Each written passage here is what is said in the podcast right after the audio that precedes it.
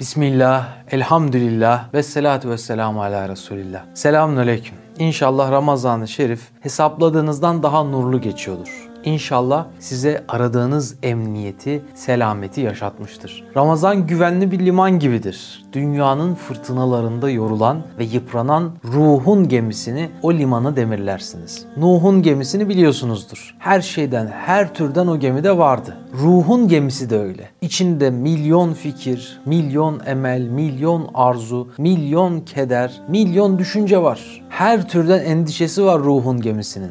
Ve dünya tufanında alabora olmaması için Ramazan limanına demirlemesi gerekir. Hani hadiste diyor ya, namaz dinin direğidir. Nasıl ki geminin direği olmazsa o gemi dengesini yitirir ve batmaya mahkumdur. Namaz da olmazsa o insanın dini batmaya ve alabora olmaya mahkumdur. İşte Ramazan'daki namaz o ruhun gemisinin direği, oruç da yelkenleridir. Yelkenlerin gemiyi menziline ulaştırması gibi oruç da ruhun gemisini menziline ulaştıran itici gücün adıdır. Rabbim sahili selamet olan cennete varmayı hepimize nasip eylesin. Bugünler bu yüzden varlar. Bir varışa bizi vardırmak için varlar. Bizi var etmek için varlar. Varlığı var edenin varlığının farkına vardırmak için varlar. Bir varıştır aslında hicretten murat.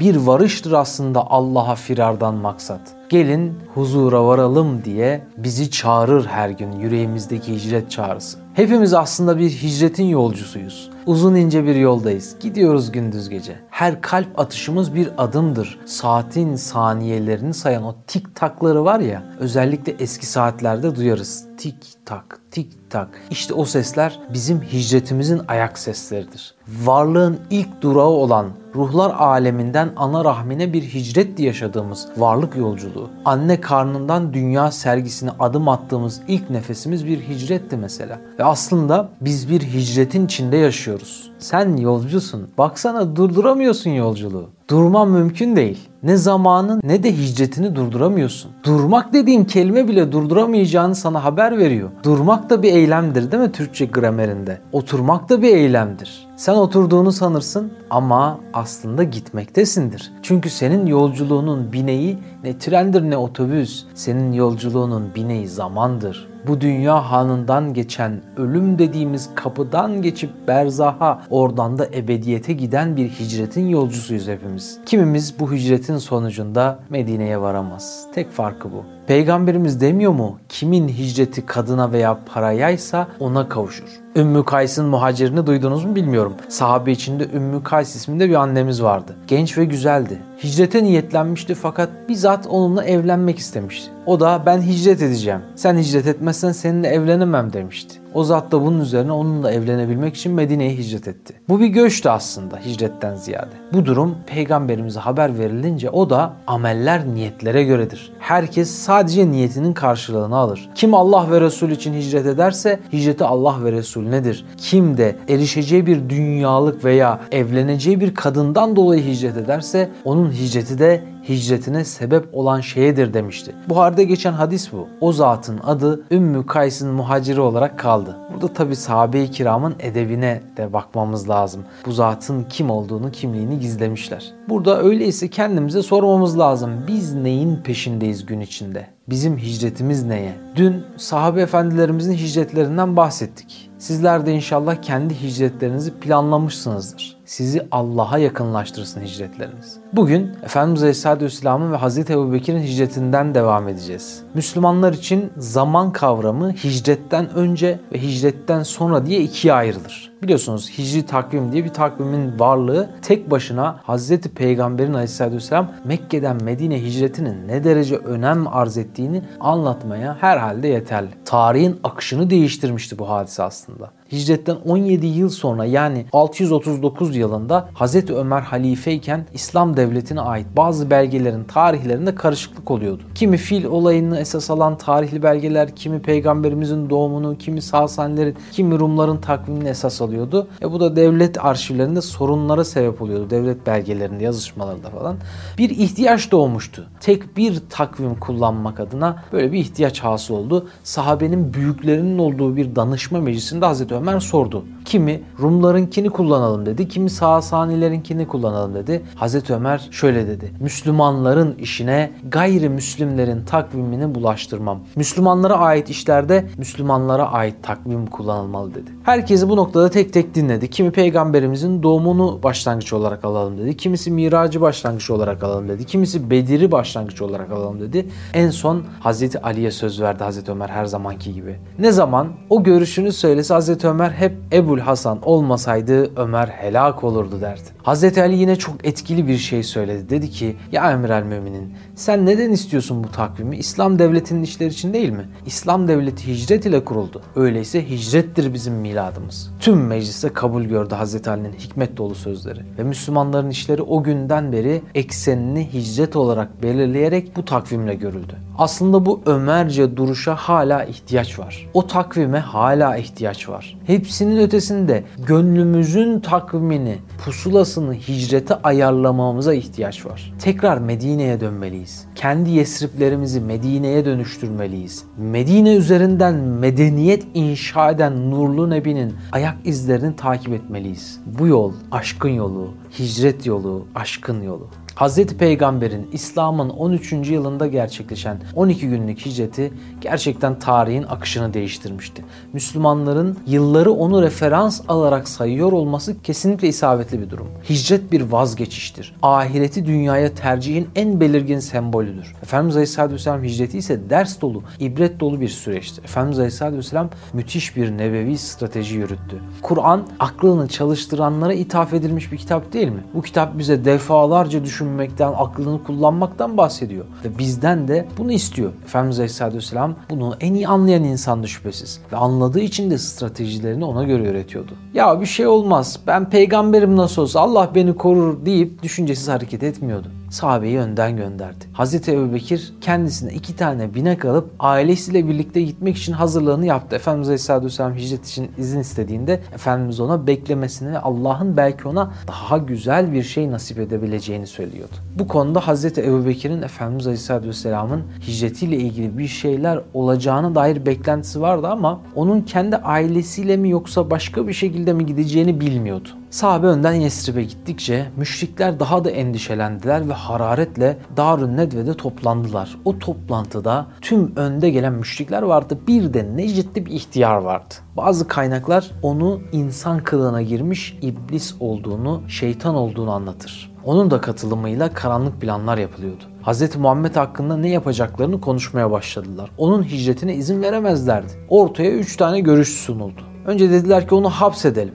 Efendimiz'i bir eve kapatıp ölene kadar da orada tutmayı düşündüler. Necidli ihtiyar olmaz dedi. Hz. Peygamber'in adamlarının kendi adamlarını etkisiz hale getirebileceğini ve kaçırıldığında da insanların nazarında daha etkili bir konuma gelebileceğini söyledi. İkinci görüş, Yemen'e sürelim orada kalsın dediler. İhtiyar yine onları ikaz etti. O nereye gitse orada başka şeyler yapıp insanları yine kendine çekecek. Bu sefer büsbütün Yemen'i karşımıza alacağız, bir Yemen ordusuyla karşımıza gelecek dedi. 3. görüş olarak Ebu Cehil kinini kustu. Öldürmeyi teklif etti. Dedi ki Mekke'de en önemli 12 kabile var. Her kabileden bir mahir savaşçı olmak üzere 12 savaşçı seçelim ve gece evini basalım. Bu şekilde Abdülmuttaliboğulları da Beni Haşim'de kan bedeli istemek zorunda kalmasın. Hangi birisinden isteyecek? Hangi birisiyle kan davası gütsün ki de? Bu görüş ihtiyar kılığındaki iblisin hoşuna gitti. Tasdik etti ve oradakilerle bunu uygulamaya karar verdiler. Ve İslam alemi der ki düşmanlarım bana ne yapabilir ki? Cenneti yüreğimde taşıyorum zaten. Hapsedilmem halvettir, sürgün edilmem hicrettir, öldürülmem şehadettir.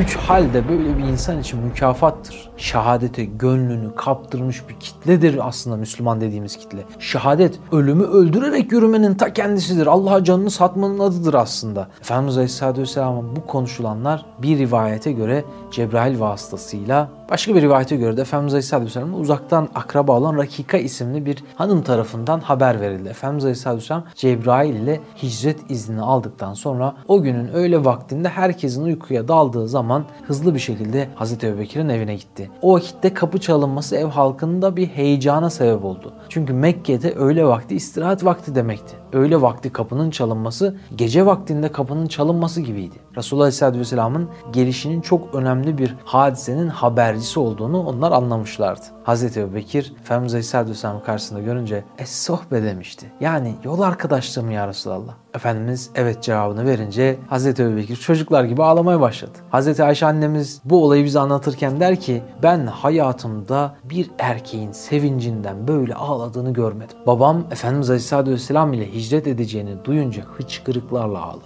Efendimiz Aleyhisselatü Vesselam konuşmak için ondan kızlarını dışarıya çıkarmasını istedi. Hazreti Ebubekir Efendimiz'e kızların onun ehli olduğunu söyledi. O sıralar Hazreti Ayşe annemiz Resulullah Aleyhisselatü Vesselam ile nişanlıydı. Bir de Esma radıyallahu anh vardı. Ama Efendimiz onların kalmasını istemedi. Çünkü sırrı başkalarına yüklemek, onlara ağır yükü taşıtmak demekti. Efendimiz adım adım hicret planını Hazreti Ebubekir'e anlattı. Strateji yapmıştı. Akşam üzeri buluşup Sevr'e gideceklerini, orada 3 gün 3 gece kalacaklarını anlattı. Abdullah bin Uraykıt'ın bineklerini Sevr'in Arafat'a bakan yönüne getireceğini ve oradan gideceklerini anlattı. Amir bin Füyer'e davarlarını onların geçtikleri yolda yürütecek ve hem onların hem de onlara azık getirenlerin ayak izlerini kaybettirecekti. Hazreti Ebubekir'in oğlu Abdullah o zamanlar 10 yaşında bir çocuk. O da çarşıda, pazarda konuşup onlara istihbarat toplayacak, neler konuşulduğunu onlara aktaracaktı. Esma annemiz de onlara azıklarını götürecekti. Burada her hanıma hatta her erkeğe muazzam bir örnek bir rol model tablosu var. Esma anamız o zamanlar 27 yaşında 7 aylık hamileydi. Bu haliyle çıkması çok meşakkatli olan Sevr'e azık götürmek için her gün tırmanmıştı. Hicretin ilk çocuğunu da o doğuracak ve o çocuğun adı da Abdullah bin Zübeyir olacaktı, o meşhur alim sahabe. Hazreti Ebubekir Efendimiz Aleyhisselatü Vesselam konuşması bittikten sonra 2 binek aldığını söyledi. Efendimiz Aleyhisselatü Vesselam bunun birinin parasını ödemek şartıyla kabul etti. Hazreti Ebubekir kabul etmedi, hediye etmek istedi ama Efendimiz Aleyhisselatü Vesselam ısrar etti. Bedeli olarak 400 dirhem ödedi. O deve meşhur namı diğer Kusva'ydı. Hani pek çok siyer hatırasında adı geçen o deve işte bu deve. Efendimiz Aleyhisselatü Vesselam Hazreti Ebubekir ile konuştuktan sonra evine gitti. Evde hanımı Hazreti Hatice'den sonra ilk evlendiği eşi Sevde radıyallahu anh, kızları Ümmü Gülsüm ve Hazreti Fatıma vardı. Zeynep radıyallahu anh o günlerde Ebul As ile evli, Mekke'de yaşayan başka bir müşrik. Rukiye annemiz de Hazreti Osman'la Habeşistan'da, o da oradan Medine'ye geçecek. Nebiler Nebisi Aleyhisselatü Vesselam daha sonra Hazreti Ali'yi yanına çağırdı ve ona Mekke'de kalmasını, kendisi hicret ettikten sonra evinde bulunan emanetleri sahiplerine vermesini söyledi. Düşünün, en büyük düşmanlarının onu öldürmeye karar veren 12 savaşçının 7'sinin emaneti Efendimiz Aleyhisselatü Vesselam'ın evindeydi. Peygamberimiz Hazreti Ali'ye kendisine bedel yatağına yatmasını ve sonra da aileyi toparlayıp Yesrib'e gelmelerini söyledi. Hazreti Ali'nin cevabı "Lebbeyk ya Resulallah" oldu. Resulullah'ın yatağına yatması aslında ölmeyi göze almak demekti ve Hazreti Ali bunu kabul etmişti. Yıllar sonra bu Kufe'de kendisine sorulduğunda "Ya Ali, müşrikler Efendimiz'i öldürmek için geliyorlar. Sen de bunu bile bile oymuşsun gibi o yatağa nasıl yattın, hiç korkmadın mı?" dediklerinde 30 küsür sene geçti aradan. Vallahi o geceki kadar korkusuz, rahat bir şekilde uyumadım. 30 senedir o uykuyu arıyorum diye cevap vermişti. 13 yaşındayken Efendimiz Aleyhisselatü Vesselam akrabalarını topladığında "Kim bu yolda benimle?" diye sorduğunda Hazreti Ali o çocuk yaşında "Ben ya Resulallah" diyerek elini kaldırmıştı ve o el hiç inmemişti ya, her fırsatta, her fedakarlık istendiğinde "Ben ya Resulallah" diye öne atılırdı kahraman Ali. 12 kabileden 12 kılıçlı Mekkeli Allah Resulü'nün kapısına dayandı. İçeride olduğuna emin oldular. Planlar yaptılar. Biraz bekleyelim dediler. Efendimiz Aleyhisselatü Vesselam Yasin suresinin ilk ayetlerini ya da 9. ayetini okuyarak bir avuç toprağı yüzlerine serperek dışarı çıktı. وَجَعَلْنَا مِنْ بَيْنِ اَيْد۪يهِمْ سَدَّمْ وَمِنْ خَلْفِهِمْ سَدَّمْ فَاَخْشَيْنَاهُمْ فَهُمْ لَا يُبْصِرُونَ. Biz onların önlerine, arkalarına sedler koyarız. Onlar göremezler. Allah o anda onların görememelerini sağladı ve Efendimiz de aralarından geçip gitti. Onlar yatakta yatanın Hazreti Peygamber olduğunu düşünmeye devam ettiler. Onlar orada beklerken Peygamberimiz Aleyhisselatü Vesselam Hazreti Ebubekir ile buluşup Sevr'e doğru yola çıktı. Kutlu hicret başladı. Müşrikler bir sesle uyandılar. Peygamber Peygamberimiz Aleyhisselatü Vesselam'ı öldürmek üzere geldikleri evinin kapısında uyuyakalmışlardı. Hemen birbirlerini uyandırıp kapıyı çaldılar. Hazreti Ali açtı kapıyı. Ona Efendimiz Aleyhisselatü Vesselam'ın nerede olduğunu sordular. Hazreti Ali bilmiyorum dedi. Müşrikler Peygamberimizin gittiğini anlayınca eyvahlar ettiler. Her yerde Peygamber Efendimiz Aleyhisselatü Vesselam'ı arıyorlardı. Öldürmek istiyorlardı. Onun başına 100 deve ödül koydular. Kim onun başını getirirse 100 deve alacak dediler. Hazreti Ebubekir bir sağına geçiyor, bir soluna geçiyor, bir arkasına geçiyor Efendimiz Aleyhisselatü Vesselam yanında yürürken. Efendimiz bu garip halini fark ediyor. Soruyor, ya Ebubekir senin yerin benim sağımda yürümektir. Neden böyle yapıyorsun? Hazreti Ebubekir dedi ki, ya Resulallah sağında yürürken aklıma geliyor. Ya solundan sana bir zarar gelirse diye soluna geçiyorum hemen. Solunda yürürken aklıma geliyor. Ya arkadan bir ok, bir zarar gelirse diye arkana geçiyorum. Arkana geçince önden bir tehlike gelir mi diye işte bu şekilde daire çiziyorum diyor. İşte zordur Ebubekir olmak ve ona canını feda etmek istemek. Senin yerine ölürüm ya Resulallah, canım sana feda olsun diyordu. Efendimiz Aleyhisselatü Vesselam sordu. Benim yerime ölür müsün ya Ebubekir? Evet ya Resulallah dedi. Neden diye sordu Allah'ın peygamberi. Ben ölsem sadece bir ev ağlar. Babam Ebu Kuhafe'nin evi ağlar. Ama sana bir şey olursa tüm evler ağlar. Tüm ümmet ağlar demişti Ebubekir. Ebubekir olmak, Ebubekirce cevaplar vermek demektir. Sevr istikameti normalde Mekke-Medine istikametinin tam tersidir. Bu stratejinin bir parçasıydı. Kuzeye gitmeleri gerekirken müşrikleri şaşırtmak için tam tersi istikamet ile güneye doğru gittiler. Çünkü müşrikler de Efendimiz Aleyhisselatü Vesselam'ın Yesrib'e gideceğini biliyorlardı. Efendimizin evinden sonra Hazreti Ebubekir'in evine gitmişler. Orada da bulamayınca Yesrib'in yolunu tutmuşlardı. Sevr Dağı ise 759 metrelik büyük bir dağ. Çıkması Hira'ya çıkmaktan daha zor ve 1-1,5 saate alıyor. Efendimiz Aleyhisselatü Vesselam o zamanlar 53 yaşlarında. Düşünün, Hazreti Ebubekir 51 yaşında. Azık taşıyan Esma annemiz 27 yaşında. Ve tekrar altını çizelim, 7 aylık hamileydi. Sevr kelimesinin iki manası var. Boğa ve devrim. Biz devrim manasını burada görüyoruz işte. Büyük bir devrim yaşanıyor. Tabii şunu da belirtelim. Efendimiz Aleyhisselatü Vesselam'ın gizlendiği mağaranın Sevr'de değil Hira'da olduğunu söyleyen başta Üstad Bediüzzaman gibi bazı alimler de var. Şu rivayeti baz alırlar. Hicrette önce Sevr Dağı'na çıktılar. Sevr dedi, ya Resulallah benden ininiz. Korkarım benim üstümde sizi vururlarsa Allah bana azap eder. Onun için korkarım. Hira Dağı çağırdı.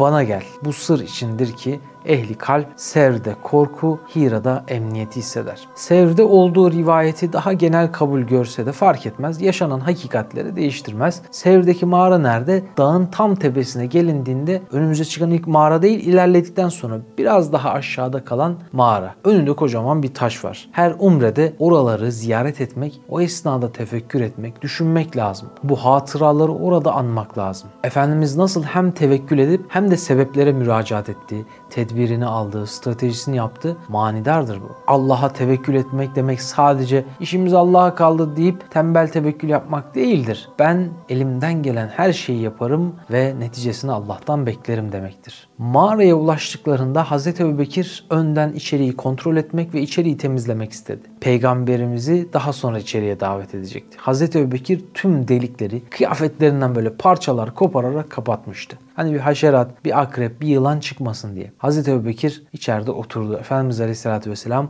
onun dizinde uykuya daldı. Hazreti Ebubekir'in gözleri bir süre sonra karanlığa alışınca, mağaranın karanlığına alışınca açıkta kalan bir yılan deliği gördü. Ve ayağını o deliğe dayadı. Bir süre sonra delikten bir yılan çıkmaya çalıştı. Ve Hazreti Ebubekir'in ayağını ısırdı. Hazreti Ebubekir Efendimiz Aleyhisselatü Vesselam uyanmasın diye ses etmemeye, hareket de etmemeye çalıştı. Acıdan dişini sıkarken gözünden bir damla yaş süzülüp Efendimiz Aleyhisselatü Vesselam'ın yüzüne düştü. Efendimiz Aleyhisselatü Vesselam uyandı. Ne olduğunu sordu. Olayı öğrenince mübarek tükürüğünü sürdü, şifa buldu Hazreti Ebubekir. Bazı arifler derler ki o yılan duymuştu alemlere rahmet peygamberi gelecek, hicretle o mağaraya uğrayacak, onu görmek istemişti de beklemişti yıllarca. Ya bu noktada ayak engeli önüne çıkınca bu sebeple ısırmıştı. Hazreti Ebubekir'in acısı geçmişti. Hazreti Ömer yıllar sonra halife olduğunda bazı insanlar gelerek sen Ebubekir'den hayırlısın demişlerdi de Hazreti Ömer Sevr mağarasını onlara hatırlatıp vallahi Ebubekir'in o mağaradaki tek bir gecesi bile Ömer'in ve Ömer'in ailesinin hepsinden hayırlıdır dedi. Hazreti Ebubekir orada 3 gün boyunca müşrikler gelecek, Efendimiz'e zarar verecekler diye çok çok endişeleniyordu. Efendimiz Aleyhisselatü Vesselam'ın her seferinde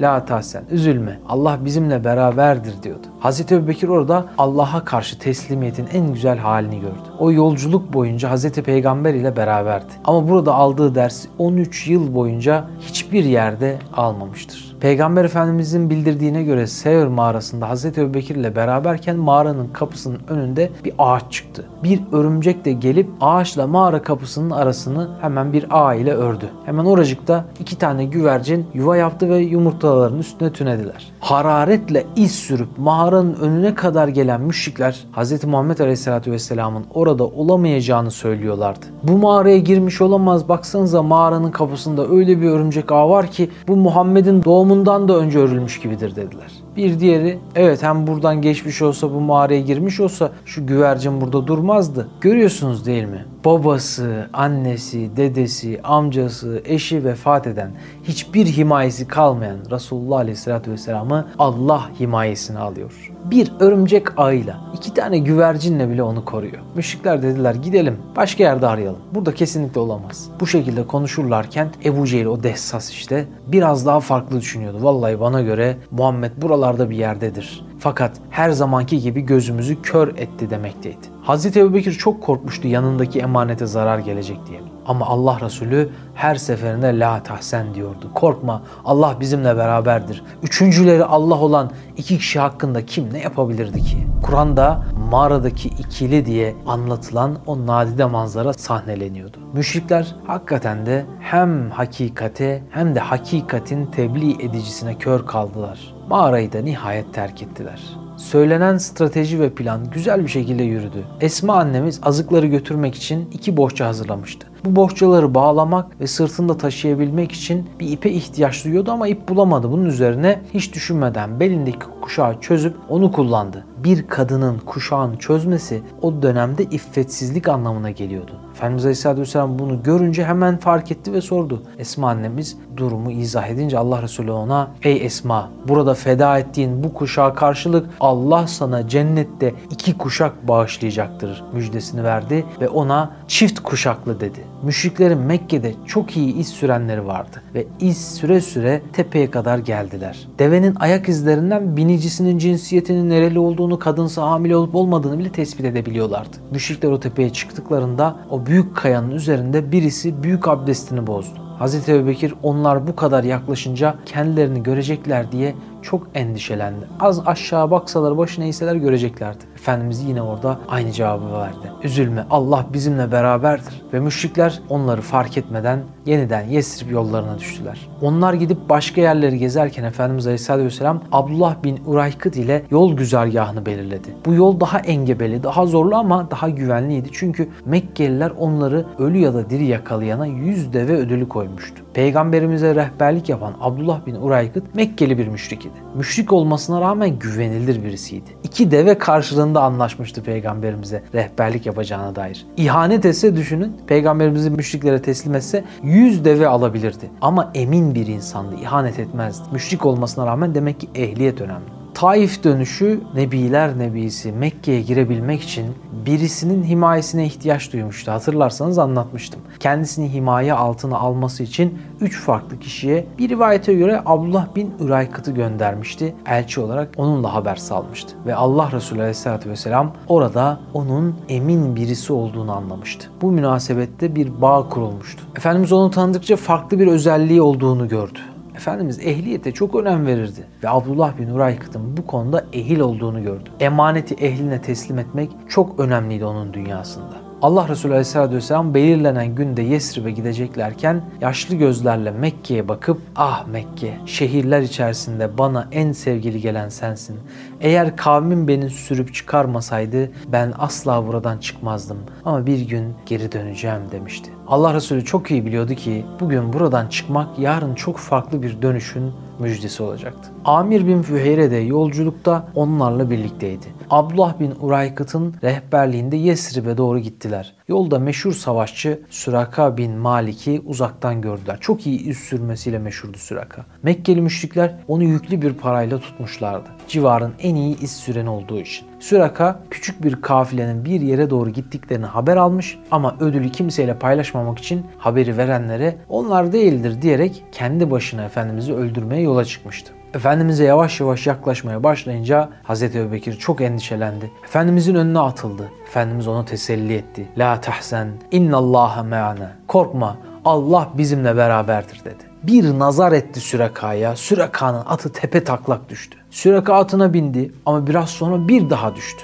Efendimiz'e biraz daha yaklaşınca atının ayakları bu sefer beline kadar toprağa gömüldü. Ve ne yapsa çıkaramadı. O anda kafilenin olağanüstü bir biçimde korunduğunu anladı. Bineğinden inip Allah Resulüne doğru yürüdü. Efendimizle konuştuktan sonra orada şehadet getirip iman etti. Efendimiz dedi ki geri dön, eğer kim bu tarafa geliyorsa öyle yap ki takip edemesinler. Ayrılmadan evvel Efendimiz'den ileride karşılaştıklarında bugünün anısında işaret olması için bir emanname yazmasını istedi. Allah Resulü Aleyhisselatü Vesselam Amir bin Füheyre'ye bir şeyin üzerine Muhammed Resulullah yazdırıp ona verdi. Süraka tam gideceği sırada Efendimiz seslenip ona ileride Kisra'nın hazinesine sahip olacağına dair bir şeyler söyledi ama Hazreti Ebubekir anlamadı. Bu ne demekti? Süraka geri dönüp Mekkeli müşriklere Müslüman olduğunu söyledi. Ebu Cehil duyunca küplere bindi. Acayip sinirlendi. Süraka dedi ki atım tökezlenip kuma gömüldüğünde üstelik de aynı şeyi bir kez daha olduğunda sen eğer benim halimi görmüş olsaydın Muhammed'in peygamber olduğunu anlar ve bu durumda asla kuşkulanmazdın. Artık onun karşısına kimse çıkamaz. Ben çok iyi anladım ki onun dini her tarafa yayılacaktır. İnsanlar da o dine bağlanacak, en azından onu inkar etmeyecektir dedi. Aradan yıllar geçtikten sonra Hazreti Ömer döneminde Kadisiye'nin fethinden sonra Kisra'nın hazineleri develer üzerinde taşındı. Hazreti Ömer çabuk Süreka'yı bana getirin dedi. Süraka gelince hazineleri avuçlayıp onun ellerine bıraktı. O meşhur tacı da verdi. İkisi de yaşlı gözlerle Allah Resulü Aleyhisselatü Vesselam'ın vefatının arkasına ona dönüp sadakte ya Resulallah. Her sözünde sadıksın. Gayb'den verdiğin her haberde sadıksın. Her söylediğin doğrulandı dediler. Geri dönelim. Yol güzergahında Efendimiz Aleyhisselatü Vesselam Kudeyt tarafında Ümmü Mabet ismindeki bir annemizin çadırının önüne geldiler ve ona uğradılar. Efendimiz Aleyhisselatü Vesselam selam verdi. Yok mu bize ikram edeceğin bir şeyin diye sordu. Ümmü Mabet utandı. Çünkü hiçbir şey yoktu. Kıtlık yıllarıydı. Efendimiz Aleyhisselatü Vesselam o sırada cılız bir koyun gördü ve müsaade isteyerek koyunu sağdı. Bismillah deyip sağınca Ümmü Mabet şaşırdı. Çünkü koyunu hem cılız hem hastaydı. Allah Resulü sağdığını içip Hazreti Ebubekir'e ve diğerlerine de ikram ettikten sonra tası dolu bir biçimde Ümmü Mabet'e verdi. Ümmü Mabet onlara kim olduklarını sorunca Efendimiz kendini tanıttı. Ümmü Mabet orada bir şey dememiş ama daha sonra iman etmişti. O da şu şekilde olmuştu. Yaşlı kadın Efendimiz Aleyhisselatü Vesselam bilmiyordu fakat bir koyun kestirip onlara ikram etti. Bir kısmını da yanlarına yolluk olarak verdi. Fakat onu bir sürpriz daha bekliyordu. Çünkü o mübarek kişiler yanından ayrılınca kesilen koyundan bir şey eksilmediğini görüp tekrar hayrete düştü. Ümmü Mabet kendisini bir rüyada sanırken biraz sonra yanına eşi geldi. Yaşlı kadın yaşadığı şeyleri anlatınca eşi Ebu Mabet dayanamayıp vallahi bu zat bize haber verdikleri Kureyşli peygamberdir. Keşke burada olup da onu görebilseydim diyerek ağlamaya başladı. Bir peygamber çadırlarına kadar gelmiş, buna rağmen onu görememişti. İkisi de peşi sıra hemen iman etti.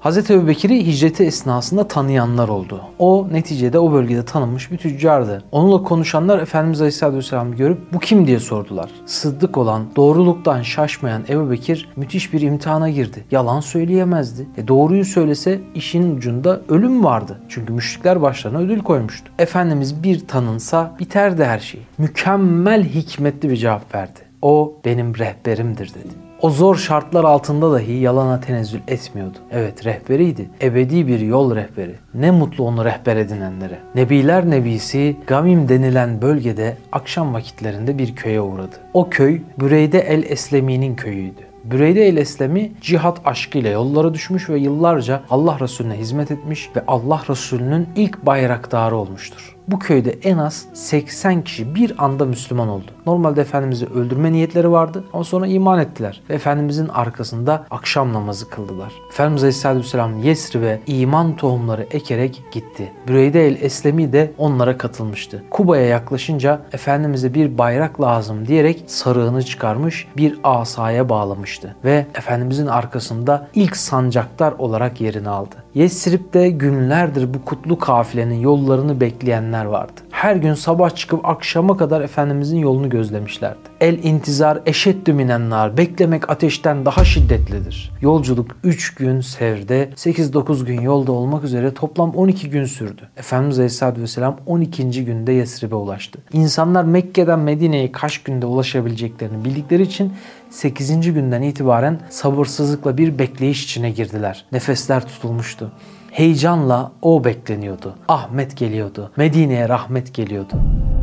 Dönelim Hazreti Ali'ye. Hazreti Ali, Efendimiz Aleyhisselatü Vesselam'ın yatağına ölmek üzere yattı. Daha sonra müşrikler kapıyı çaldılar. Hazreti Ali kapıyı açtı. Efendimiz Aleyhisselatü Vesselam'ın yerini sordular. Bilmiyorum dedi. Peki bundan sonra ne oldu? Hazreti Ali nasıl hicret etti? Hazreti Ali'nin hicreti bence gerçekten en zor hicretlerden birisiydi. Hazreti Ali, Efendimiz Aleyhisselatü Vesselam'ın ona bıraktığı emanetleri sahiplerine teslim etmek adına 3 gün 3 gece boyunca Mekke'de tek başına kaldı ve çıktı Mekke vadisine. Resulullah'ın yanında kimin emaneti varsa gelsin benden istesin dedi. Herkes emanetlerini istediler. Yavaş yavaş emanetleri sahibine dağıttıktan sonra Medine'ye doğru yola çıktı. Tek başına yürüyordu. Gündüzleri gizleniyordu, geceleri yürüyordu. O kadar zor bir yolculuk geçirdi ki ayakkabıları parçalanmıştı. O bölgeleri gidenler bilirler. Yollarındaki kayalar çok serttir. O ayaklarını da parçalamıştı. En son Medine'ye vardığında artık ayakları paramparça bir halde Medine'ye varmıştı. Efendimiz Aleyhisselatü Vesselam onun geldiğini duyunca Ali'yi bana getirin dedi. Ama sahabe-i kiram ya Resulallah Ali'nin mecali yok yürümeye dedi. Efendimiz Aleyhisselatü Vesselam bunu duyunca hemen kendisi kalktı. Hazreti Ali'nin yanına vardı. Halini görünce rahmet ve şefkatinden dolayı dayanamadı, ağladı ve Ali'yi kucakladı. Ayaklarının altını kendi elleriyle sıvazladı ve onun için şifa duasında bulundu. Hazreti Ali'nin ayakları Efendimizin duasıyla hızlı bir şekilde bir anda şifaya kavuştu. İsterseniz burada noktalayalım. Kuba'ya, Yesrib'e yani Medine'ye kavuşma sahnelerindeki o duygusal anları yarına bırakalım. Rabbim dualarınızı, ibadetlerinizi kabul eylesin. Ramazanınızı hakkınızda mübarek ve bereketli eylesin. Allah'a emanet olun. Osman Sungur Yeke'nin yeni çıkan Hadi İnşallah kitabını Nüve Pazar, DNR ve kitapyurdu.com'dan satın alabilirsiniz.